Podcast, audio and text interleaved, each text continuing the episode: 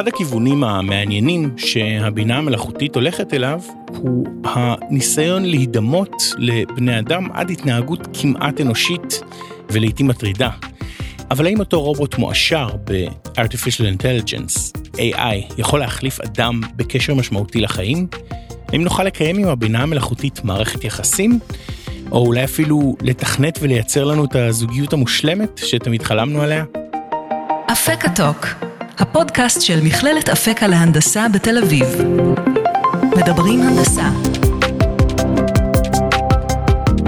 אנחנו כאן עם דוקטור קוטי שוהם, ראש היחידה ללימודים כלליים באפקה, המכללה האקדמית להנדסה בתל אביב, שאומר שמהנדסים שלומדים אצלו ייצרו רובוטים, אבל לעולם לא יהיו כאלה בעצמם.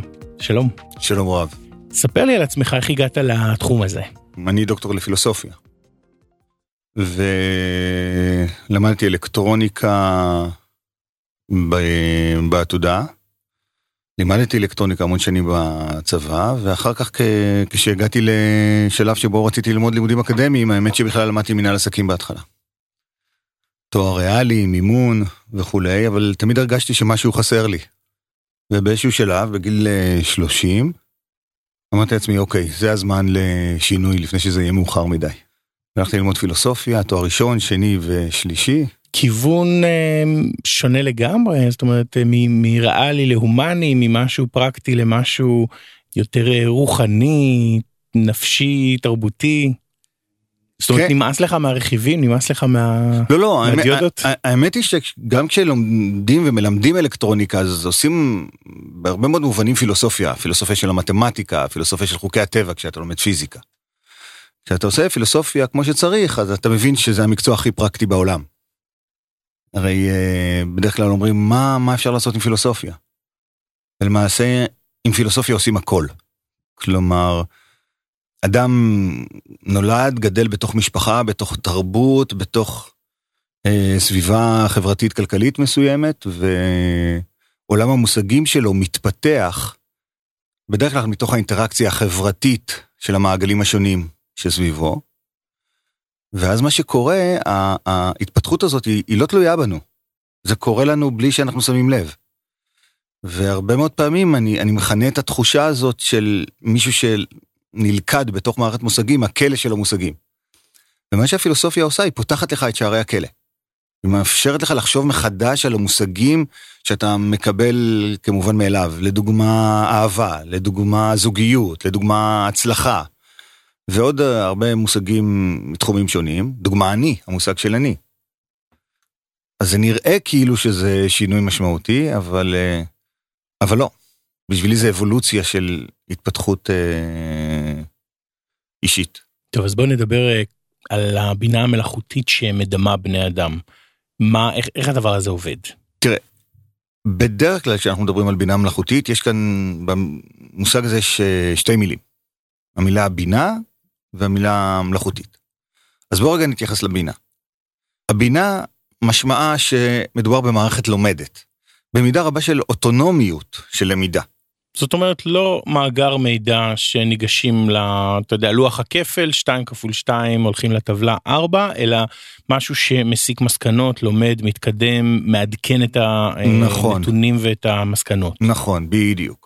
זאת אומרת, יש לו איזושהי מערכת של למידה שבה הוא יכול לאסוף נתונים, להסיק מהן מסקנות, לראות אולי מה חסר, וללכת לאסוף אה, נתונים נוספים ולהתקדם ככה ולהתפתח, אפילו יכולות להיות לו עקרונות פעולה כאלה כלליים.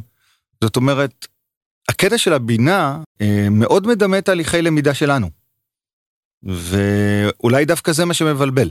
כי צריך לזכור שתמיד מדובר בבינה שהיא מלאכותית. כלומר, אה, בבינה שהיא עובדת על פי איזשהו אלגוריתם, שגם אם הוא אלגוריתם מתפתח, הוא עדיין אלגוריתם. ולכן היא תמיד תהיה מלאכותית, את זה, את זה תמיד צריך לזכור. אה, אז אנחנו מסתכלים על הבינה ואומרים, היא מלאכותית, אנחנו רואים בערך אה, מה ההוראות הראשוניות שניתנו לה ועל איזה מידע היא מתבססת, אבל אם נסתכל בצורה פילוסופית על הבינה האנושית, אז גם יש אלגוריתם, אנחנו פשוט לא מבינים נכון, אותו. נכון, נכון. אולי ניקח דוגמה לפילוסוף שבמובן מסוים מתייחס לדברים האלה. מאז המהפכה המדעית במאה ה-17, המדע במובן מסוים הופך לאיום על המין האנושי. משום שמה שהוא רוצה לעשות זה ללכוד את הדבר הזה שנקרא אדם. אז בכלכלה קוראים לו הומו אקונומיקוס, ויש לו כללי פעולה רציונליים, יעילים, כלכליים. בפסיכולוגיה, נגיד במדעי המוח, בסדר? הנוירופסיכולוגיה, מספרים לנו על אה, מופעים או פעילות או דפוסים מוחיים שהם קורלטיביים לדיווחים שלנו על אהבה, על עצב, על דיכאון.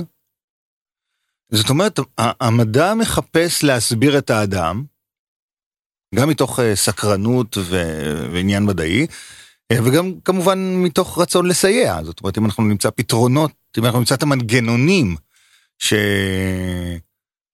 פועל על פיהם, אנחנו גם נמצא פתרונות. אלא שבאיזשהו שלב אה, קורה משהו מעניין שבו אנחנו לאט לאט מחפצנים את האדם. כלומר מנסים למצוא כפתור הפעלה בדיוק אה, כפתורים שונים בדיוק תגביר שמחה תוריד דיכאון תגביר בדיוק, תפוקה בדיוק בדיוק. אז אנחנו אנחנו מתייחסים לאדם כאל חפץ כבעל מאפיינים שאנחנו מחפשים אותם. איזושהי פונקציה של היות אדם. כנגד הנטייה הזאת של המדע התפתח זרם בהיסטוריה של הרעיונות בפילוסופיה שנקרא אקזיסטנציאליזם. נגיד עם ניטשה אחד המובילים והמרכזיים בזרם הזה. אבל הפילוסוף שאני רציתי רוצה להביא כדוגמה כי הוא ניסח את זה בצורה מאוד מאוד אה, ברורה ניסח את הרעיון בצורה מאוד ברורה הוא ז'אן פול סארטר. סארטר כותב בסוף שנות ה-40 הוא כותב המון כן אה, אבל אחד המאמרים הנחמדים לקריאה שכל אחד יכול לקרוא נקרא האקזיסטנציאליזם הוא הומניזם.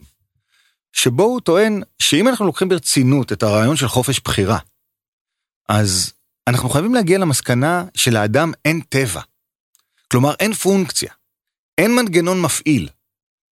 כי להגיד שלאדם יש חופש בחירה, זה אומר שאין גורמים שקודמים ושמתנים באופן סיבתי, הכרחי, לוגית או אחרת, לוגית או פיזיקלית, את האדם לבחור בצורה מסוימת. זה לא אומר שאין נטיות, זה לא אומר שאין נסיבות, זה לא אומר שאין השפעות, אבל ביסוד, במהות, האדם הוא קיום שקודם למהות.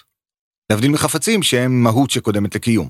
עכשיו, ברגע שאתה מבין או מוכן לקבל את הרעיון שלאדם יש חופש בחירה, את הדבר הפשוט הזה, שיש לו חופש בחירה, אז אתה בעצם משתחרר מהרעיון שיהיה אפשר אי פעם ללכוד את האדם בפונקציה מסוימת או בהסבר מסוים סגור, ושיש בו איזשהו משהו שהוא נעלם. איזשהו ניצוץ נעלם, איזשהו עניין נעלם שלעולם לא תוכל לתאר אותו במונחים אה, חיוביים. וזה ההבדל בין בינה מלאכותית לבין בינה אנושית. בדיוק, בדיוק. הבינה המלאכותית מתחילה מפונקציה. זאת אומרת מישהו מתכנת אותה. ואז היא יודעת להתפתח.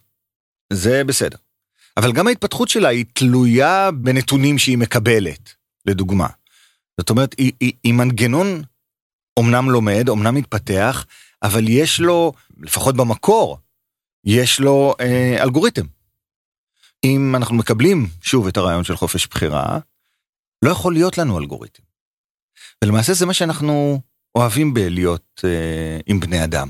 אבל אם אני מסתכל על בני אדם באופן מאוד כוללני, אז יש להם חומרה די דומה, שוני קצת בצבעים, במבנה, אבל בגדול יש חומרה, ויש תוכנה, יש את הצורה אה, אה, שהמוח שלנו מכוות. בני האדם פיתחו שפות במקומות שונים בעולם שהיו נפרדים, בני אדם פיתחו כלים במקומות שונים, זאת אומרת, כן היה איזה משהו שהוביל אותם לדברים דומים, לחשיבה דומה, לסוג דומה של אה, התנהלות. העובדה שיש פילוסופיה היא כי אנשים חשבו איך הם חושבים. אולי אנחנו פה מגיעים לשאלה קצת מטאפיזית על, על אה, האם יש לנו מתכנת ומה האלגוריתם ומה הוא התכוון ומה עשינו עם זה. כן, כן. אולי נעשה את זה טיפה לרחב יותר. כשמסתכלים על ההיסטוריה של הרעיונות, אפשר לראות שיש שלושה נושאים מרכזיים שמעניינים אותנו. והם אה, שלושה נושאים שבעצם מכוננים את החוויה האנושית. הנושא הראשון הוא האני, מה אנחנו יכולים להגיד על עצמנו, זה החוויה הסובייקטיבית, היא מאוד מיידית, מאוד ראשונית, כולנו חווים את עצמנו. אבל אנחנו חווים את עצמנו בעולם. ואז הנושא השני שאנחנו מדברים עליו בהיסטוריה של הרעיונות, זה מה יש בעולם, מהי האמת, מהם חוקי הטבע.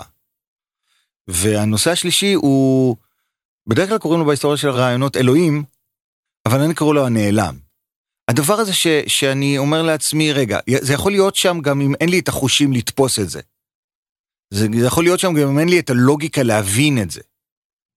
אלוהים זה הדבר שמזיז את כולנו. כלומר, אני לא מדבר על אלוהים במובן הדתי. כששף מכין ארוחה, אז המנה הבאה היא האלוהים שלו. כשמלחין אה, מלחין שיר או זמר, מבצע שיר, אז, אז, אז הביצוע המושלם הוא האלוהים שלו. אותו דבר מהנדס. כשמהנדס חושב על איזה, איזשהו פתרון טכנולוגי שעוד לא היה, שיפתור איזושהי בעיה, אז הפתרון הטכנולוגי הזה הוא האלוהים שלו. אז אולי היכולת של בינה מלאכותית להגיע לרמה של אדם מוגבלת בזה שכמו שאנחנו לא מבינים את מי שיצר אותנו, אז אה, האלגוריתם לא מבין את מי שיצר אותו, הבינה המלאכותית לא יכולה להבין את מי שיצר אותה, כי היא מוגבלת למה שהוא יודע להסביר לה, והוא לא יודע להסביר את עצמו. נכון, נכון. זאת אומרת, בשביל הבינה המלאכותית, אנחנו נהיה האלוהים שלה.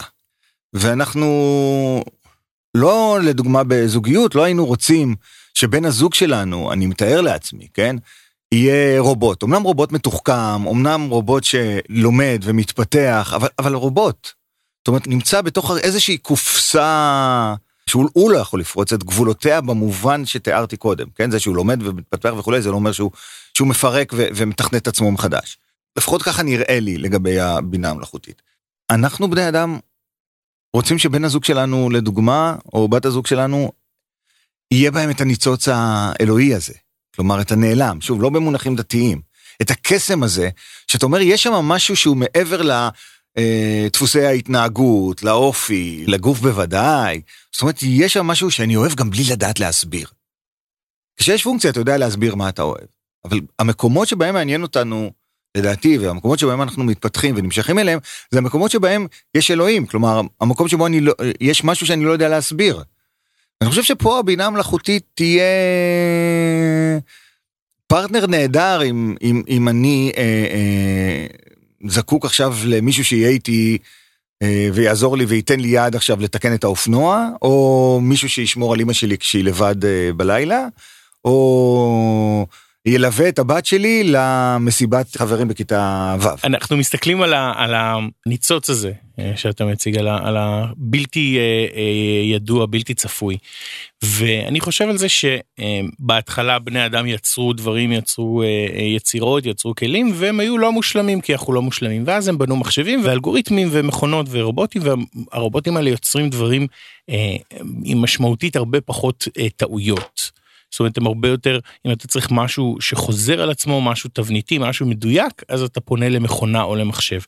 ואז כדי להתמודד עם הניכור הזה, שהכל נראה אותו דבר ושאין שום דבר מפתיע, אז מכניסים גליצ'ים בכוונה בתוך התוכנה, אומרים לה, מדי פעם תעשי, תפספסי איזה עין בסוודר. ואני תוהה אם זה לא משהו שאפשר לעשות גם בבינה מלאכותית שאמורה להיות אה, אה, לתקשר איתנו ולהגיד כן אז אנחנו מדברים וזה התסריט של שיחה וככה נראית אה, אינטראקציה ומדי פעם תפתיע אותי. שזה משהו כן. שאנחנו אומרים גם לבני הזוג כן, שלנו, כן. תפתיע אותי. אז זה מה שאני אומר, במובן הזה אין שום בעיה, אפשר להכניס לאיזושהי פונקציה רנדומלית שמדי פעם תעשה את הגליצ'ים האלה שאתה קורא להם. כן, אבל אתה תדע שזה גליצ'ים. אז האם הבעיה היא שבינה מלאכותית לא יכולה להידמות מספיק לבני אדם, או שהיא לא, לא, לא מספיק משכנעת. לא, ההפך. זאת אומרת, אם אני לא יודע, מבחן טיורינג, כן, אם טיורינג. אני לא יודע שמערכת היחסים שלי היא עם בינה מלאכותית, יכול להיות שאני אחשוב שהיא אדם ו- ואני כן, אקבל כן. את זה וזה יתפקד כבן כן, אדם. כן, כן, זה מה שאני אומר. זאת אומרת שאין שום בעיה, אם אתה לא יודע, אין שום בעיה לראות בדפוסים החיצוניים של ההתנהגות שלה, של התגובות שלה, של ההתייחסות שלה, ממש כמו אדם רגיל. זה, בזה אין בעיה. ובאמת במבחן טיורינג אתה, בדרך כלל כולנו נכשלים, אוקיי? אנחנו לא יודעים אם אנחנו מדברים עם מכונה או עם, או עם אדם. וזה יכול להיות להגיע באמת לרמות אה, זאת אומרת, כרגע גבוהות. יש לנו את זה אולי בפורמט יותר טקסטואלי, בפורמט אה, אה, של אודיו, אני יכול לדבר עם אה, סירי או עם אה, זה, כן. והן נשמעות כמו בני אדם, לא כמו הקולות המסונטזים של שנות ה-80. נכון. וברגע שאתה מרכיב את הדבר הזה, אה, גם לתוך אה, רובוט שנראה אנושי וגם לתנועות שלו ולהתנהגות כן. שלו, אז יכול להיות שאנחנו בלי ידע מוקדם לא נוכל להבדיל בין רובוטים לבני אדם. תשמע זה יותר מזה אם, אם ראית את הסרט אקס מקינה ראית? חלקית. אז אני מציע לכולם לראות את הסרט. יש שם את הרובוט דמוי אדם עם הבינה המלאכותית, האישה, כן? אישה, חווה קוראים לה, איב, שבו מגיע אדם לשוחח עם, ה, עם הרובוט הזה. קשה לקרוא לה רובוט אחרי שרואים את הסרט הזה. היא האימא של הבינות המלאכותיות, של הרובוטים דמוי אדם. תוך כדי הסרט אתה מתאהב בה. גם הצופה מתאהב בה, וגם כמובן אותו גיבור בסרט מתאהב בה. אתה אומר לעצמך, וואו, הנה השלב הבא שבו בני אדם יקיימו מערכות יחסים עם רובוטים. אבל אני חושב שזה לא העניין. זאת אומרת, הכל יכול להיראות מבחוץ אותו דבר. יכול מאוד להיות שהרבה מאוד אנשים בהחלט ימצאו ברובוט הזה בן זוג. זאת אומרת, אני, אני באמת לא יודע להגיד מה, איך החברה תתפתח, אני חושב שזה די... חברה מסוגלת לעשות הכל, ומוכנה להתפתח הכל. ו... אנשים גידלו תמגוצ'ים. כן, בדיוק, בדיוק. וגם בני אדם, אני לא... אני גידלתי תמגוצ'ים. אני לא יודע, אני לא יודע מה, מה הצרכים הפסיכולוגיים של אנשים, ובוודאי יהיו כאלה שזה יפתור להם את הבעיה. אם המין האנושי, בוא נגיד את זה ככה, אם המין האנושי כמכלול יקבל בינה מלאכותית בתוך מערכות יחסים כמו שתיארנו עכשיו, של אהבה, של זוגיות וכולי, אז אה, ייכונו לחשיכה הגדולה, כן? אה, אנחנו צוללים לתקופה לטעמי אפלה, אבל אה, תראה, גם אנחנו מחפצנים אנשים. אנחנו רואים את זה כל הזמן, אנחנו מחפצנים אנשים ומחפצנים את עצמנו. כלומר, אנחנו דואגים אה, להיראות יפה ומוכנים לעשות ניתוח אף ובוטוקס בפרצוף. ולוקחים אנשים שונים לתפקידים שונים בחיים שלנו, למלא צרכים ב- שונים שלנו. בדיוק. אני, אני מדבר עוד מזה שאנחנו מחפצנים את עצמנו, כלומר, אנחנו משנים את, ה, את המבנה הגוף שלנו, את ההתנהגות שלנו, את השפה שלנו, בהתאם למה שאנחנו חושבים שהחברה רוצה שאנחנו נהיה. ואחר כך אנחנו גם אוספים אנשים בחיינו בדרך מאוד מחפצנת. הרבה יותר קל להחליף מאשר לתקן. אבל ככל שאנחנו מחפצנים אנשים, כך אנחנו מאנישים, באלף, כן? מאנישים חפצים. וטכנולוגיה... אנחנו כועסים על ווייז. אנחנו כועסים על ווייז, בטח, בוודאי, אנחנו כועסים על ווייז. אנחנו צועקים על ווייז. אנחנו מתעצבנים, אנחנו מתעצבנים על אפליקציות שלא עובדות, אנחנו מענישים את הטכנולוגיה. ואני חושב שזה מסוכן. זאת אומרת, זה מסוכן למין האנושי, זאת אומרת, משהו יש במין האנושי בעיניי, שאי אפשר לעשות לו רדוקציה לשום דבר אחר. לא לטכנולוגיה, לא לביולוגיה, לא להתנהגות אה, חברתית, כן, לא לסוציולוגיה, לא לפסיכולוגיה. בסוף, בסוף, תמיד נשאר הניצוץ האנושי. והניצוץ האנושי לעולם אי אפשר יהיה... מי שדתי יגיד הניצוץ האלוקי. אומרת זה כן, כן, כן, אותו, כן, כן, כל, כן. כל מיני שמות שונים. כן, זה, זה בדיוק מה שאני קורא לו, יש שם את הנעלם. כולנו דתיים, במובן הלא פולחני של העניין. זאת אומרת, אדם שאין לו את הקסם, שאין לו את הנעלם, שאין לו מה שבשבילו הוא קם בבוקר, שאין לו מה שהם גורם לו to tick you, אתה יודע, שמזיז אותו, הוא, הוא מפסיק להיות אדם. הוא הופך להיות מנגנון ביולוגי. ואני מקווה שאנחנו לא נפסיק להיות בני אדם. הטכנולוגיה הולכת ומתקרבת אלינו פיזית, כאשר אה, חלק מאיתנו היא כבר בתוכנו. Mm-hmm. מדברים על מכונות פשוטות או, או, או פחות, או אפילו קצת יותר מורכבות, אה, שמוטמעות בגוף שלנו או נמצאות עליו כל הזמן, שעוני כושר על טלפון סלולרי כן. ודברים כאלה.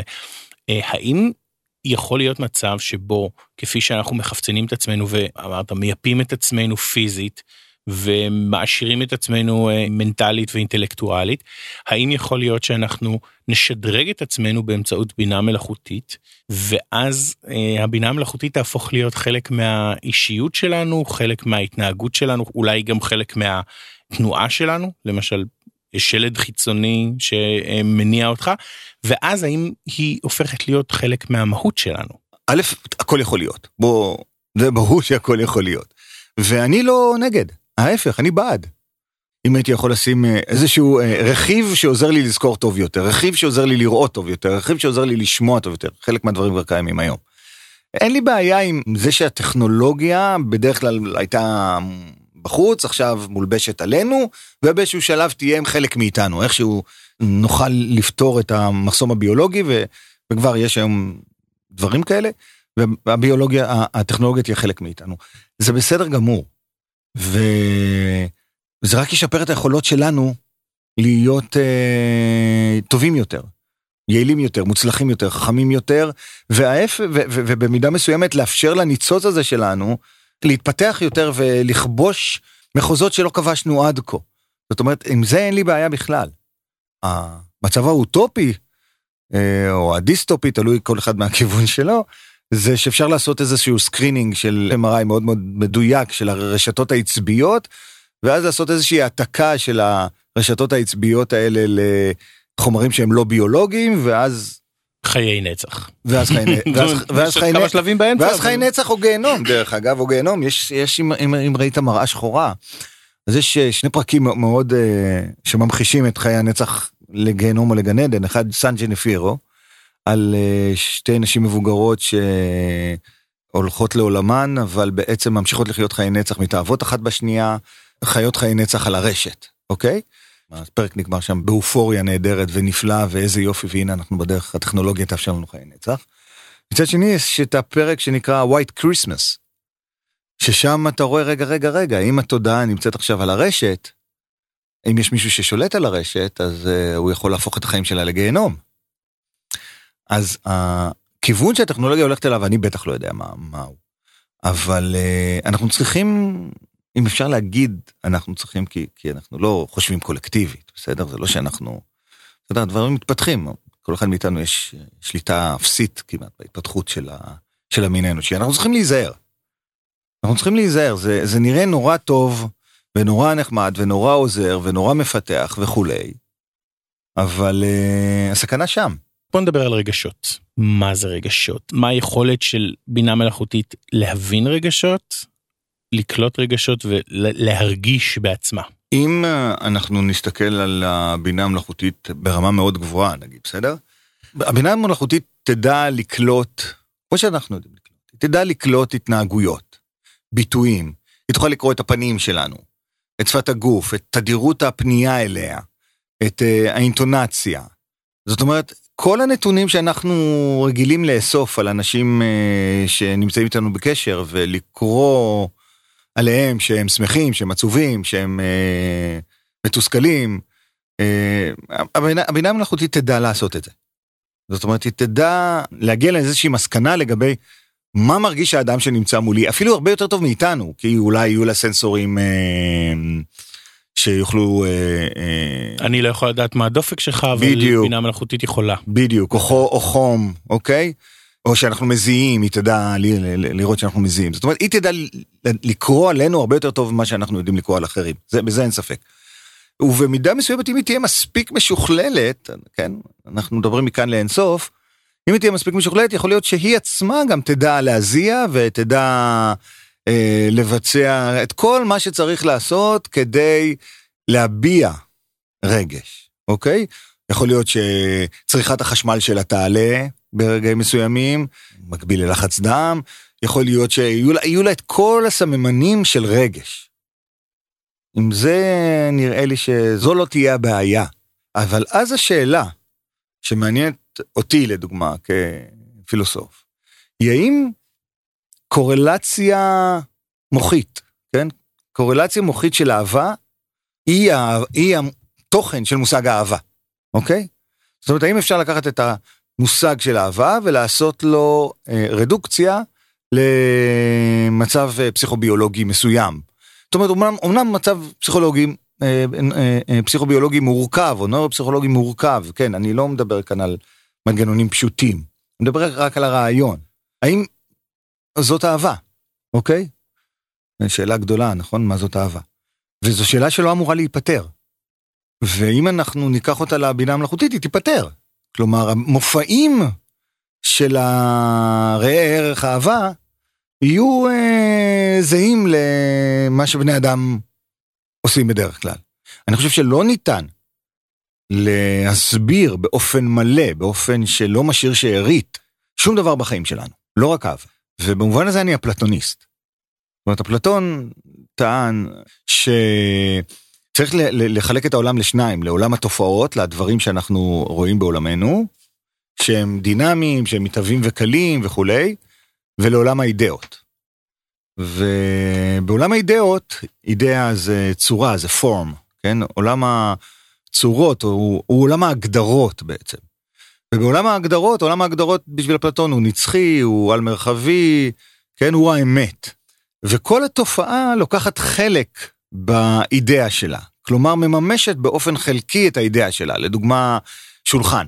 יש, אפשר לייצר אינסוף שולחנות באינסוף גדלים, באינסוף צורות, ובסוף כולן, כל השול, כולם, כל השולחנות שאנחנו נייצר, ייקחו חלק באידאה של השולחן, ויהיו עוד אינסוף אפשרויות למימוש של האידאה הזאת.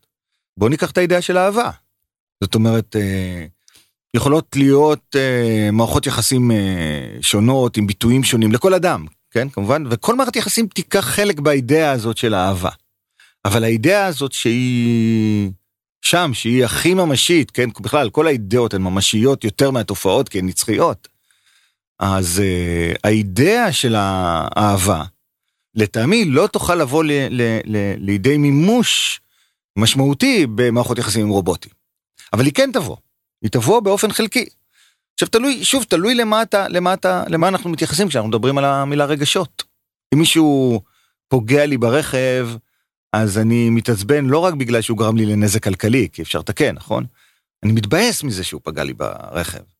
אה, היה לי עד לא מזמן אופנוע כבד, אז אה, אפשר להגיד שאולי אהבתי את האופנוע שלי, בסדר? אבל, אבל זה ברור שמדובר על מערכות יחסים שאנחנו משתמשים באופן מושאל במושג של אהבה, או באופן חלקי במושג של אהבה. יכול להיות שאם אנחנו נצליח לגרום לבינה מלאכותית, לגרום לנו להתאהב בה, זה אולי יגיד משהו על האיכות של הבינה המלאכותית, אבל גם אולי זה יחשוף את השקר שאנחנו מספרים לעצמנו. אולי האהבה היא באמת שילוב של תהליכים נוירולוגיים וכימיים, ונתנו לה אה, יותר כוח ממה שהיא צריכה, נתנו לה יותר, הפכנו אותה ל, ל, ל, למשהו חשוב, למשהו נחשק, כאשר אולי האהבה היא כמו רעב, אתה רעב, אתה אוכל, אתה לא רעב.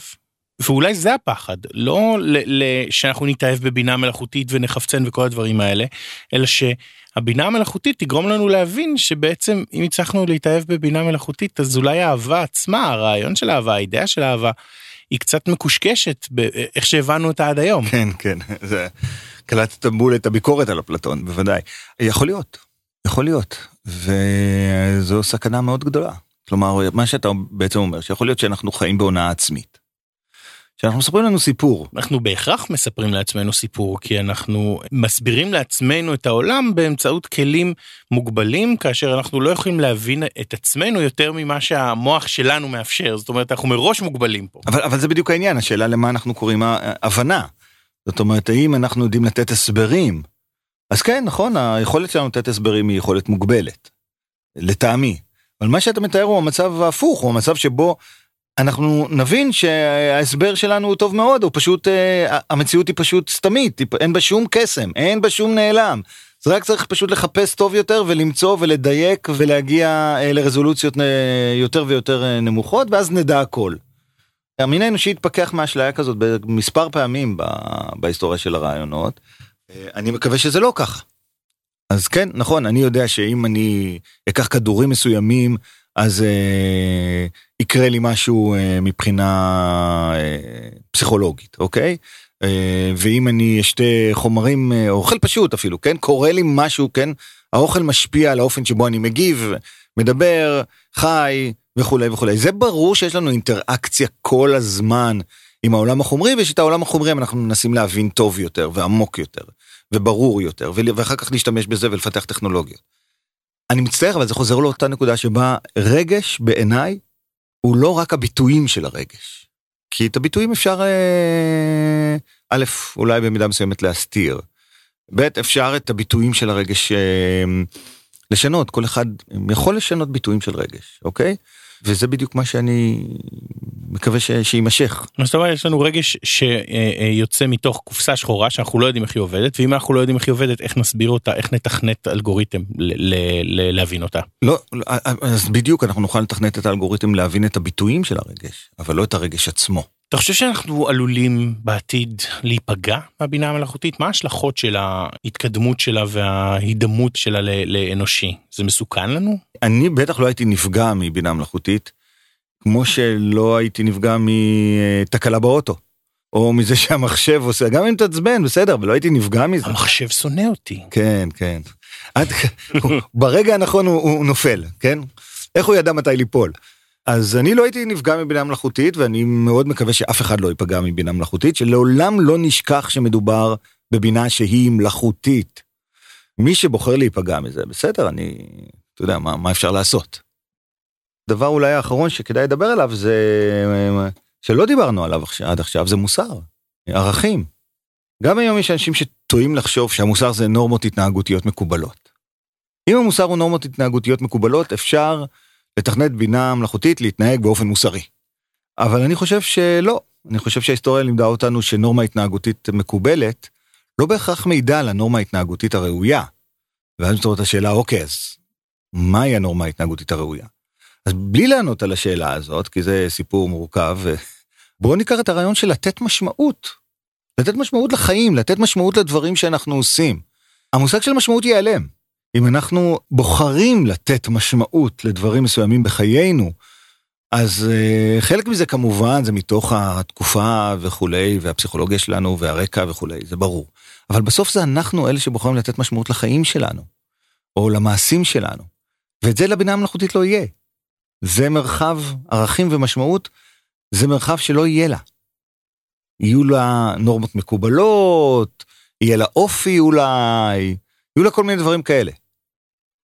אבל לא באמת לתת משמעות. דוקטור קוטי שוהם, ראש היחידה ללימודים כלליים באפקה, מכללה האקדמית להנדסת תל אביב.